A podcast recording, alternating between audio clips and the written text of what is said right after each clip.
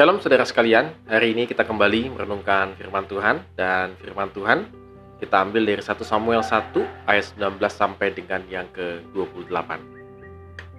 Keesokan harinya bangunlah mereka itu pagi-pagi lalu sujud menyembah di hadapan Tuhan, kemudian pulanglah mereka ke rumahnya di Rama.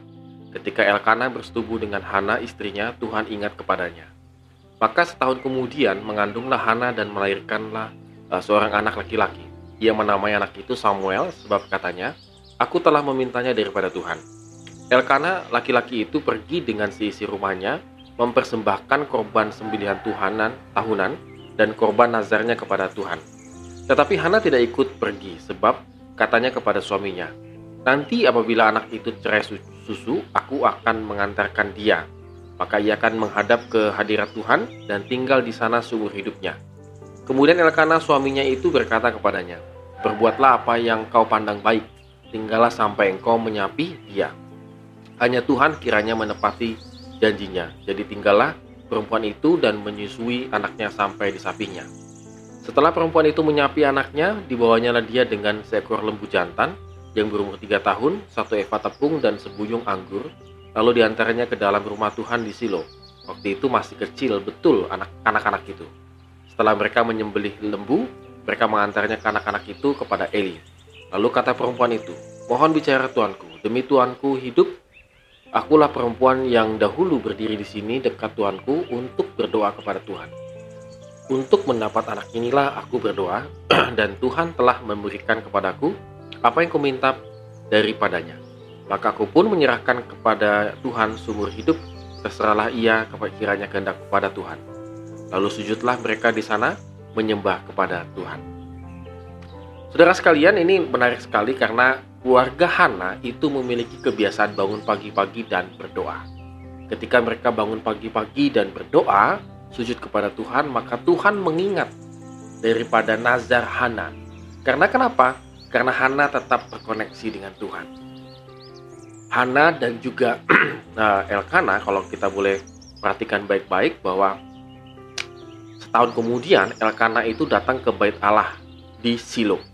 Saudara, memang kalau kita perhatikan dari kemarin kan itu kan tulisannya di Silo gitu ya.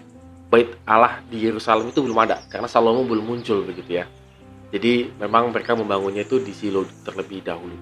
Elkana juga join dengan dengan apa dengan Hana uh, mengenai nazarnya. Artinya Elkana tahu bagaimana Hana itu juga ikut bernazar. Maka setelah uh, satu tahun kemudian begitu maka Elkana datang kepada Tuhan untuk memberikan korban persembahan reguler tahunan plus juga nasarnya. Hana tidak ikut karena ia akan mempersembahkan Samuel setelah cerai susu. Jadi selama kurang lebih selama tiga tahunan uh, cerai susu, maka Hana akan datang kepada uh, Tuhan di Silo. Hana menepati janjinya, ia juga memberikan persembahan nazarnya ke bait Allah. Jadi bukan sekedar dia uh, ini ya saudara, ini luar biasa bagi saya karena Hana itu ingat janjinya, menepati janjinya kepada Tuhan. Dia tidak punya waktu untuk bernegosiasi dengan Tuhan. Dia benar-benar mempersembahkan apa yang uh, seharusnya dipersembahkan kepada Tuhan. Saudara kita bisa lihat di sini bahwa selama menunggu Hana itu tadi tetap berdoa dan beribadah. Ketika dia menunggu janji Tuhan, artinya menunggu uh, nazarnya apakah didengarkan oleh Tuhan atau tidak, tapi Hana satu hal, dia tetap bernaz, dia tetap berdoa dan beribadah. Banyak di antara kita membuat janji-janji kepada Tuhan, tetapi ada satu momen dalam hidup kita yang mau mati lah, yang waktu sakit lah, yang waktu menderita banget lah, dan segala macam. Kita berjanji, tapi setelah berjanji kita tidak terkoneksi dengan Tuhan. Maka boleh dikatakan ya janji itu tidak tidak, tidak didengar oleh Tuhan permintaan kita itu tidak didengar oleh Tuhan. Bukan Tuhan nggak dengar, tapi dengar sih dengar.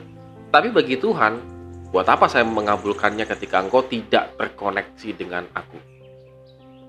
Bangun pagi-pagi berdoa. Saudara sesimpel itu hidup ini, tapi kita sering kali bangun siang-siang, lupa berdoa, bekerja, dan lain sebagainya. Tetap hidup kita terkoneksi dengan Tuhan. Menunggu janji Tuhan, menunggu apa pun itu saudara, hidup kita terkoneksi dengan Tuhan. Hana punya waktu tiga tahun bersama Samuel, saudara. Kebayang, saya bisa membayangkan seorang ibu yang sangat lagi lucu-lucunya lagi kira gitu itu Samuel ya. Lagi gemes-gemesnya begitu, lalu Hana berpisah dengan Samuel. Satu keterpisahan sangat berat, seperti Abraham dengan Ishak begitu ya. Harus dipersembahkan. Saudara ini luar biasa pengorbanan Hana, tetapi dia tahu bahwa ini yang terbaik buat Tuhan. Dia sudah berjanji, Tuhan sudah memberikan, menepati janjinya. Artinya Tuhan memberikan. Maka Hana harus mengembalikannya kepada Tuhan. Seringkali dalam kehidupan kita, saudara kita itu e, boleh dikatakan ya banyak sekali janji-janji lalu sudah Tuhan kasih, tapi tidak dikembalikan oleh Tuhan. Atau kita punya anak, setelah kita tunggu-tunggu, dijaganya luar biasa begitu ya. Sedetik pun kita tidak boleh terpisah dengan dia begitu ya. Tetapi Hana harus terpisah. Selanjutnya ia diserahkan kepada bait Allah seumur hidupnya untuk melayani Tuhan.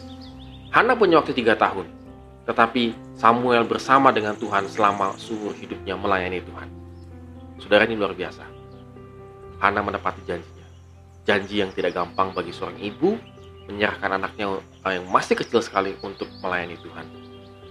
Tuhan telah memberikan yang terbaik bagi kehidupan Hana. Saudara kita pun harus memberikan yang terbaik. Sudahkah kita memberikan yang terbaik untuk Tuhan sepanjang kita hidup? Apakah persembahan kita pelayanan kita, kehidupan kita, dan seterusnya. Tuhan telah memberikan yang terbaik. Pertanyaannya adalah, apakah kita sudah memberikan yang terbaik juga untuk Tuhan? Amin. Tuhan Yesus memberkati kita semua.